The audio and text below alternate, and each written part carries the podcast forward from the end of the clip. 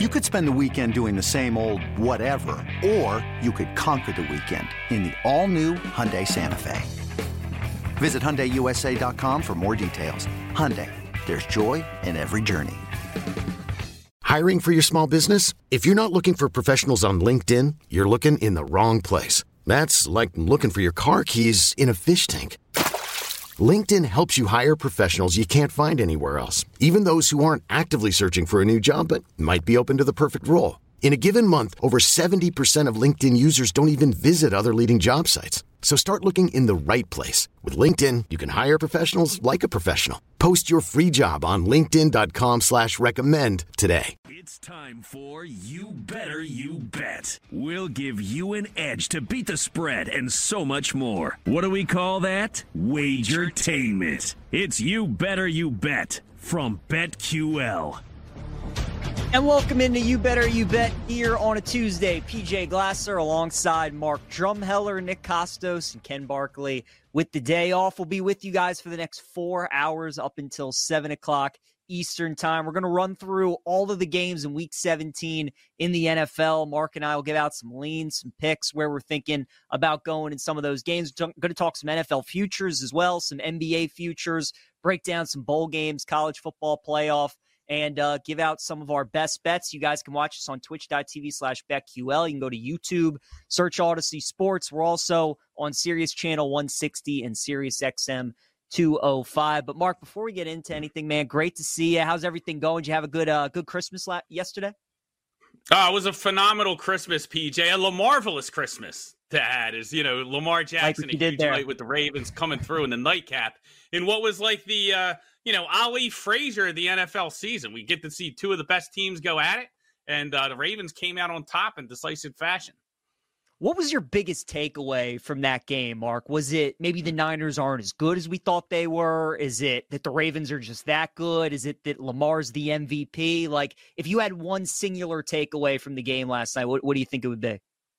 Yeah, I think a lot of people in the betting world forgot that this is the NFL and every team has holes and there's certain, you know, styles make fights. There's certain matchups that are going to benefit certain p- teams and no team, no coach is, you know, as good as you think Kyle Shanahan is, um, you know, can run from that. And I, I think the, you know, it, it just exploited some of the ways you can beat Shanahan's offense, the pressure, getting to Purdy. We saw how it impacted him. Um, and we saw that earlier in the season, you know, in the games where Debo was out and, and, you know, Cleveland was able to tee off on him. So I think it kind of lays out a little bit of a blueprint. Not everybody can execute that blueprint like the Ravens, but, you know, I thought the Niners being, you know, that big of favorites over, you know, was arguably, you know, the top two teams in the league being a six point favorite in that matchup. I just thought that was a little disrespectful.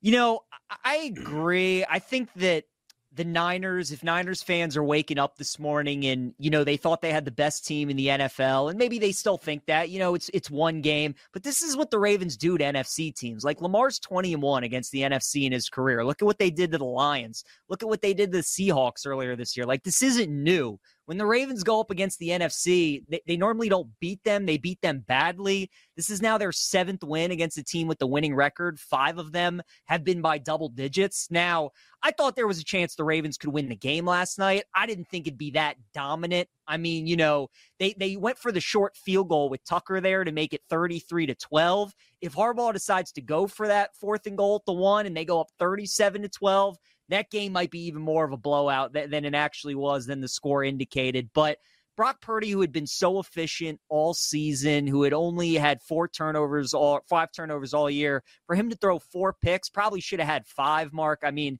it was just it was crazy to see. I also Shanahan's game plan really wasn't that good at all. Like the Niners were gashing the Ravens on the ground, right? That one touchdown drive that they had in the second quarter was because of McCaffrey on the ground. And I know they got a great passing game. Obviously, Debo, Kittle, Aiyuk, McCaffrey, they're so good in the receiving game and after the catch. But I mean, there's such a good running team. McCaffrey is obviously the best back in football. You can give the ball to Debo, too.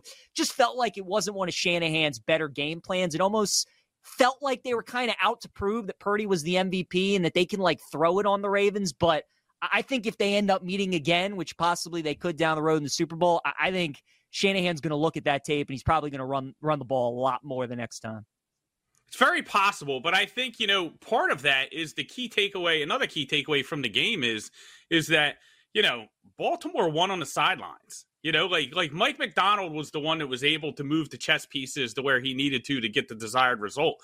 And Kyle Shanahan didn't have the answers. You know, he wasn't able to make those in-game adjustments to help out Purdy, you know, to mitigate the pass rush, you know, to get his guys open. So, and you know, defensively as strong as the 49ers looked, I think, you know, the Ravens scored on what was it, seven straight drives? You know, there were no defensive yeah. adjustments for them to shut down what the Ravens were doing. And I don't even think Lamar was you know, exceptionally crisp. Like I don't think Lamar Jackson even played his best game, and he still ran through that defense, you know, pretty much at will when he needed to.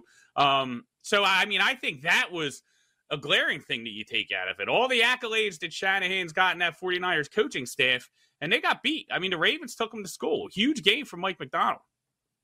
You know, I think too, this just speaks to the the 49ers now have four losses on the season. Three of them have come against the AFC North. Uh, so I think that just kind of tells you how good that division is, right? We know it's the best division of football, top to bottom. Every team in that division has a winning record. And you watch them play against the 49ers, the fact that three of those teams have been able to beat them, I think says a lot. Something else I thought was fascinating, Mark, going in to this weekend, going into week 16, the Niners were plus 100 to win the NFC. And now they're actually minus 105. And a lot of that has to do with Dallas obviously losing, right? Showing once again they can't win on the road. Philadelphia beats the Giants, but again, that defense has major issues. That's why I think if you're San Francisco, if you're a fan of San Francisco, like at the end of the day, as bad as that game was yesterday, the Ravens are in the AFC, right? Like the teams that have given you issues this year are in the AFC. You've played the Eagles, you've played against Dallas. You've seen what those games are like. The Lions don't have a good defense. So I think San Francisco's fine. Brock Purdy, we have to remember it's only his second year in the league. Like every quarterback has games like this. He played against the best defense in the NFL. So that was one of my big takeaways is that the AFC North division is just ridiculous. The AFC as a whole is really good. And you know, the NFC, man, even though maybe the Ravens put some things on film that teams can exploit, and teams like the Eagles and, and Dallas have seen them already, which might help them if they meet up again. But uh, again, I just think the gap between the Niners and everybody else, because if you want to beat San Francisco, you better have a defense that can make Brock Purdy uncomfortable. And I just don't know if these other teams in the NFC have that. Well, you have to have a combination of two things, right? And, you know, it's really a combination of a lot of things, but, you know, we don't have all show to talk about, you know, how to beat the 49ers, but you got to have that pass rush and you got to have linebackers that can cover and kind of so, you know, you know, lock up that middle of the field. And that's it, you know, Patrick Queen, Kyle ha- uh, Hamilton, you know, and Roquan Smith, you know, they, they've been the difference makers. And I think that's where they really match up with the Niners. And that's where, teams like Dallas and Philadelphia fall a little bit short, right? Like they might be able to get the pass rush, but the linebackers can't hold it down if they're getting those quick passes down. And that, that's really the difference. I agree with you. Like I, I still think, you know, if if the 49ers can stay healthy, the NFC is probably theirs. But I think that's a real big question mark. And it's an even bigger question mark, you know, now that we saw Trent Williams go out with a groin. Now we saw Brock Purdy go out with a stinger, right? And that was yeah. my major question with this team coming into the season is I haven't seen these guys go through a full season in this Kyle Shanahan offense where you get all these yards after catch, everybody's taking a ton of hits, really hold up and be able to stay healthy through the whole season. And this year they've done it. So all power to them. And I hope every team stays healthy. But we're starting to see them wear down a little bit, and we're starting to see these injuries start to pile up. It's a really good point. Mark, let's talk about your team, the Eagles. They played the Giants yesterday. They get the win, but don't cover the big number. A lot of late steam on Philadelphia going into that game. They were as short as like 10 and a half point favorites early in the week. They end up closing as two touchdown favorites at minus 14. They were up big at halftime, and then, you know, that fumble at the start of the second half kind of changed everything. And I'm sure as an Eagles fan, you're probably thinking, oh, here we go. This is not what we need.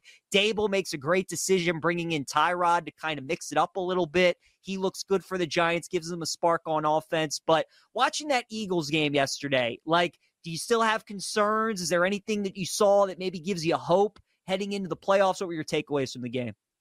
Yeah, a little bit of everything, right? You know, he, is he, watching an Eagles game as an Eagles fan is always a roller coaster of emotions. It's been that way all season. My uncle had the Eagles in a teaser minus seven, so you could imagine how we were Ooh. watching the end of that game.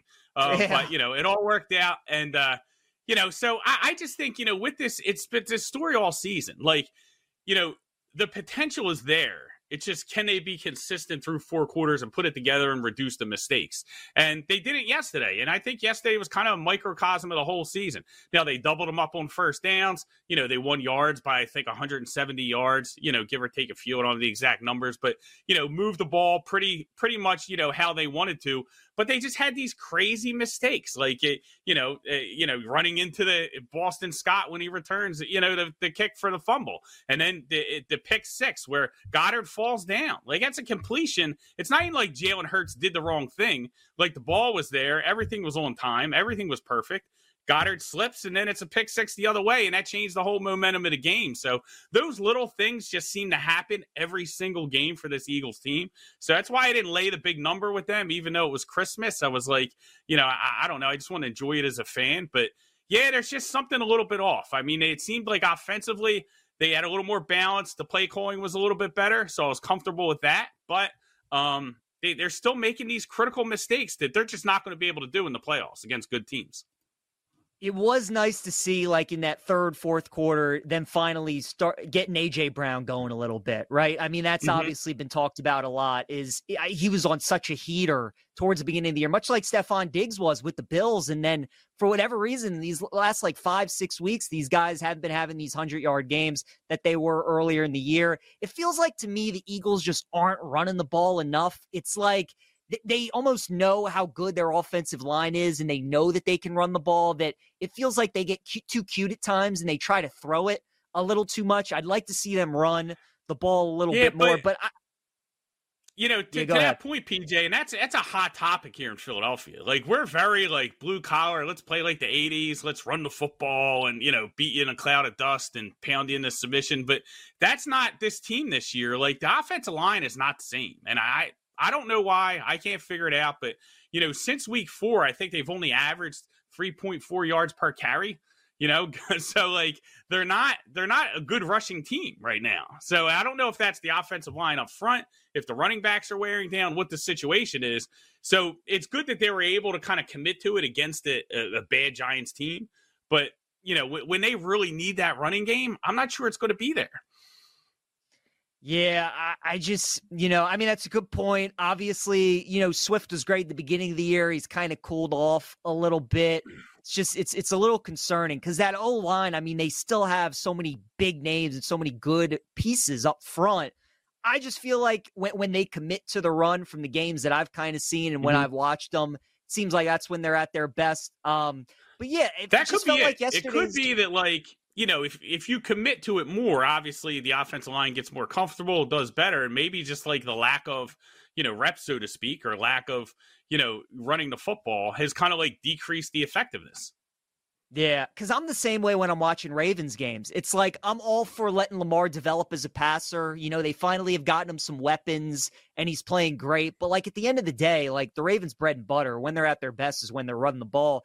What, what I was so mm-hmm. impressed with last night is, you know, they were dominating San Francisco. Gus Edwards had like three carries midway through the third quarter. I'm like, I, I don't know how this is happening, but um, yeah. So I think you put it perfectly, though. The Eagles, you know, that game almost kind of microcosm of their season a little bit. There was some good, there was some bad, there was some turnovers, but they get away with the win. That Niners loss was also big for uh, for the Eagles, Mark, because now Eagles win out, Niners trip up one more time.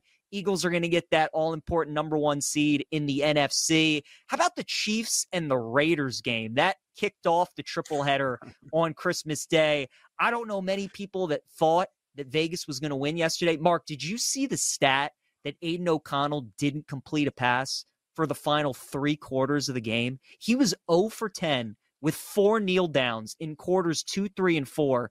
Beat Patrick Mahomes on the road Uh, like that. I can't even like compute that in my head. I know the Chiefs are obviously struggling mightily on offense. Mahomes was 33 and 0 straight up in his career as a touchdown favorite or more in November or later, I believe. I, I just that game yesterday made no sense. The Raiders obviously had those two defensive touchdowns, but for O'Connell to virtually do absolutely nothing for three quarters and the Raiders to win that game, Chiefs got real issues, don't they? Like if you're a Chiefs fan, you got to be panicking big time.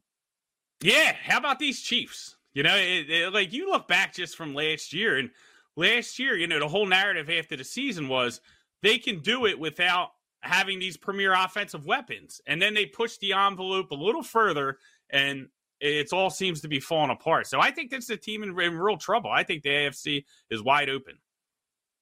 Do they still scare you though? Like when they get matched up with somebody against the playoffs, don't you think that that Mahomes Andy Reid factor, even though we're all watching the same team, and I feel like if you took the Chiefs off of their front of their jersey, we all wouldn't think of them the same. But even even with it still being Mahomes, like even if you're looking to fade them, aren't you going to be worried that at the end of the day, it, it's still the Chiefs? It's still Patrick Mahomes and Andy Reid in the playoffs? A little bit, but they're going to be on the road, and we haven't seen what that looks like yet. So that's, that's you true. know when the games really count, they're going to be on the road, and I think that that's something that we're all going to be fascinated to watch. You know how the Chiefs respond in that situation. So um, I think they got their work cut out for them. They just don't have that easy button to hit on offense, and I think that's why they're struggling the most.